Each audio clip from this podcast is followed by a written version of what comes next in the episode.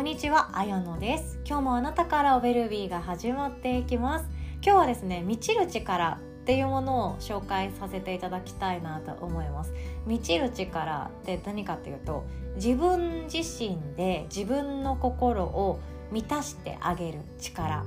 なんですね。なので表面的には見た目もあんまり変わらないかもしれない あと自分のステータスとか家の中とか自分の身なりとか、まあ、そういうものってあんまり変わらないかもしれないでも何もしなくても体一つで心の中だけで満ちていく力これが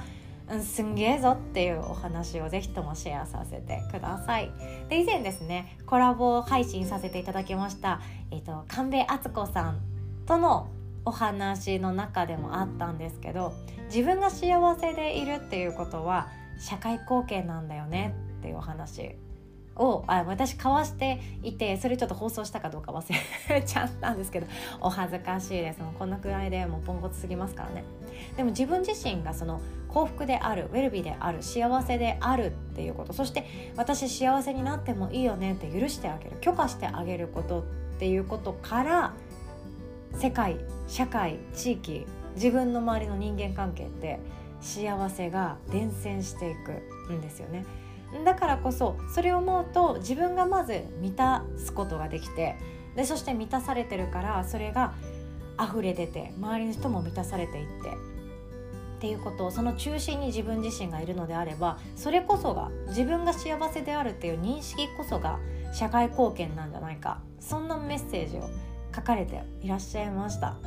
で私は、うん、これはもう本当に大共感なんですよね。とってもとっても私も賛同です。だしそう思って生きています。自分が心地いい自分が幸せであるっていう認識思い気づき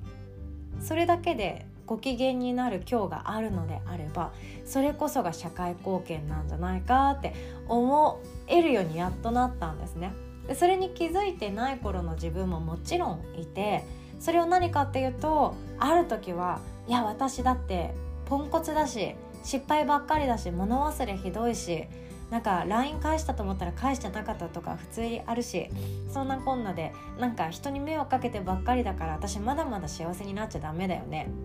みたいな感じで生きてることってありました。よくわからない罰ゲーム大会を自分にしているそんな感じですね。私はまだ幸せになっちゃいけない。だから夜遅くまで残業するんだ。私はまだまだ満たされる人間ではない。だからすんごい素敵な人からの告白だったとしてもいやちょっと今の私好いてもらう場所ないよ。と思って告白断っちゃう。そんなことよくありました。本当にあって自分の都合のいい方に安心できる方に方にって選んでいたなとも思うんですね。でもそれは何かというとまだ幸せになっちゃダメだよねっていう自分に許可ができなかったところから始まります。でちょっと想像してみましょうか。私はまだ幸せになっちゃいけないわっていう想像。それをした次に待ってるのは何かっていうと私は幸せになっちゃいけない人間だ。まだまだ頑張らなきゃいけない人間だ。もっと自分の自己犠牲を払ってでも貢献しなきゃいけない人間だ。そんなところであぐらかいてちゃダメだ。もっともっと頑張らなきゃいけない。ダメだ私今のままじゃダメだ。我慢しようになっていきます。で我慢すると今度何かというと私は我慢している。私は耐えている。私は頑張っている。じゃあその横目に我慢もしてなくって自由を味わっている人がいたとしたら許せなくなっていくっていうことがあります。でそうすると人間関係がこじれたり嫌いになる要素ゼロだったのに相手のことが嫌になってしまったりそんな関係性を結んでしまうことだってあるんですよね。これよく分かりやすくお伝えすると親子関係に見られるかなと思うんですよ。ママはこんだけ我慢してるのにママの言うこと聞いてよっていう感じ。勝手に我慢し始めたのはこの話に出てきたママであって子供は何も悪いことしてなくって目の前のことを楽しみに味わっていたりとか娯楽を楽しんでいたり YouTube ぼーっと見てたり漫画読んでたり宿題終わった後のなんか消しカスで作る練り消しうまくできるかなっていう時間だったりするわけですよね。うちの娘も消しカス集めて練り消し作ってるんですけどいや楽しいのかなって思う瞬間あるんですよ。私作ってたかないや私速攻捨てるタイプだったなとか思いますけどでも練り消しをいかに上手に作ってであわよくばちょっと香りがついてる練り消しと混ぜてさらにそれを大きくしてみたいなことが今流行ってるみたいで。平和ですね。そういうのが流行ってる時期って本当平和だなと思ってありがとう消しカスって思うんですけど。これでいいんだみたいな。なんかお金出して買ったおもちゃよりもこういう消しカスの方が楽しめるんだったらもういらないよねって本当に思うんですよね。いやこんな話はさておき何の話だっけ？あそうそうそうそう。我慢をしていると周りで我慢していない人が許せなくなったりするんですよ。私はこんなに自分の時間を犠牲にして頑張ってるのに。私はこんなに周りの人に迷惑をかけないように自分を奮い立たせて頑張ってるのに。自分の本音を言わずに頑張ってるのに。私はこんなにっていうその自分を我慢させていて自分に制限を与えていて自分を許せなくて自分に自由を与えてなくて本当の自分っていうものを出すことを自分が否定していてっていう時その横で「わー消しカス作るの楽しい!」みたいな「消しカス最高練り消しもうすぐできそう!」って言って「え何その時間?」みたいな それあるんだったらなんか晩ご飯手伝ってよみたいなのを思いながら横目で見ている自分。えそれは何でそんな風になっちゃうかっていうと私はこんなに我慢してるのにあなた何やってんの？っていうこと。その思いだけで自分の顔がどんどん眉間にしわが寄ったり痛くないこと言っちゃったり不機嫌そうに振る舞って相手に嫌ななんていうかパワハラじゃないですよね。なんか雰囲気だけで雰囲気ハラスメント？みたいな。そんな感じのことをやっちゃってんだなって思うんですよ。口で言えばいいだけの話をせて雰囲気で醸し出してまあまあこんなに頑張って疲れてるのにあなたはいいわよねを醸し出す。大人げないこと私やってました。やってましたよ。でもそれってあの解決していくことって本当にシンプルでじゃあ自分を喜ばせようよ。っていうことであったり私十分幸せな時間を過ごしてるよね。私十分満たされてるよね。私十分今心地いい生き方選べているはずだよね。選べないとしたら本当はあるはずの生き方の選択肢を自分で許可していなかっただけだよね。っていうことに気づいていくんですよね。本当だったら今日会社に休みたいですっていう連絡をしてもいいかもしれない。本当だったら今日学校の友達に「ごめん今日私家でゆっくりしたいから」と言わずともあの代わりにさ出席カードだけ出しといてって言えるかもしれない。そんなサボり方私よくやってました。今日はちょっとそんな気分じゃないから家でゆっくりするよって言ってもいいだろうし今日はリビングなんだか居心地もっと良くしたいから模様替えしたいなとかでもいいしなんならいや私今月この家出てもいいかもしれない。この人間関係終わりにしてもいいかもしれない。同情だけで付き合っているこの人たち私も終わりにしてもいいかもしれない。っていう風に本当はもう変わってもいい。もう自分で選んでもいい。次に行ってもいい。っていうのが頭で分かっていてもなんだか後ろ髪が引っ張られたりとかいやいやもうちょっと我慢しなきゃなとかいう自分がいるかもしれないんですけどまずは大事。自分に許可を出してあげる。許してあげる。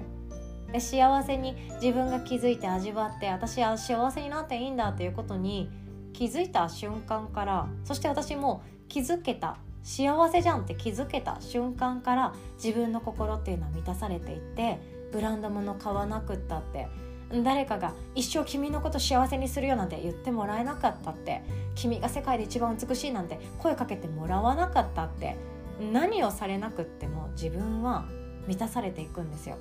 それが満たされていくと周りの人のちょっとした粗相とかなんか周りの人がなんか迷惑かけてきたりとかしても全然へっちゃらえいいよそんなの全然怒ってないよっていう感じになっていきそうな気がしません？これは本当に体験しないとわからないかもしれないですけどまずは自分を許してあげる。そして自分を喜ばせてあげる。そうすると自分の心は満ちていきます。で満ちていくと何かが足りないっていうこと欠けているところはどうでもよくなっていく。だから周りの人の欠けていそうなところ何かちょっとしたミスとかちょっとした暴言とかちょっとした批判とかえあの人私に今こんな顔したよねっていうこととかどうでもよくなっていく。だって自分に我慢させすぎていないとそうやってゆとりができていくんですよね。ね、この前何でしたっけねあのロッチと子羊かな NHK の夜の番組で哲学者たちを例に出して今生きる現代現代人私も現代人だけどなんでこんな言い方してんだろうちょっと変な感じしますよね。今を生きている私たちた私たち？そう私も現代人だよ。私も現代人だけど今生きる人たちの悩みを哲学者過去の昔の哲学者たちのメッセージとか研究をもとにクリアにしていくすっきりさせていくっていうコーナーがあるんですよ NHK の番組で。大好きなんですけどね。でその中で、えっと、いい例えがあって少しゆとりがあって自分の中に空白がある方が心地いい、うん、っていう考え方があっていいんだよっていうこと。えっと、例えばスマホって今250何ギガでしたっけ？8ギガでしたっけ？6ギガでしたっけ？ちょっと忘れちゃいましたね。でその上が512ギガバイトとかの容量があってその上が1テラ2テラになってると思うんですよ。でその容量をパンパンに写真とか動画とかファイルとかをパンパンに入れ込んでいったらどうなるかというとスマホの動き悪くなるんですよね。私もよくやります。あの娘が生まれたての頃からの写真とかなんなら前の会社で働いていた時のやんちゃしてた時の写真とかいっぱいまだ溜め込んでいていやでもこれ消してもいいしバックアップ取ってるしクラウドに入れてるから消したとしてもなくならないの知ってるけどでも消したでもしどっか行っちゃって悲しい思いしたくないから消さないみたいな動画がいっぱいあって でそのおかげでスマホは結構パンパンになって動きづらくなる時があります。それはパンパンだから詰め込みすぎていてもっともっともっともっとっていう風にできる限り全部使おうできる限りパンパンにしようってしているから動きが悪くなって頭から湯気がピューって出ていくようにもう無理ですってなっていくんですよね。でも実はそうじゃなくってスペースをいつだって用意しておくと動きはいいしパフォーマンスはいいし今の判断今日の選択になんか、うん、これすることなかったよねっていう後悔は減っていく。そんな生き方ができるんじゃないかなっていうのをその番組を通じて思い知らされました。確かにって思いました。私動画消そうって思いました。ねそこからも思います。動画消したらスマホの動きが良くなる。もう本当にシンプルにそれなんですよ。でもそれって何かっていうと自分の心の中にスペースをもっと作っていいんだよっていう許可から始まるなとも思ったんですよね。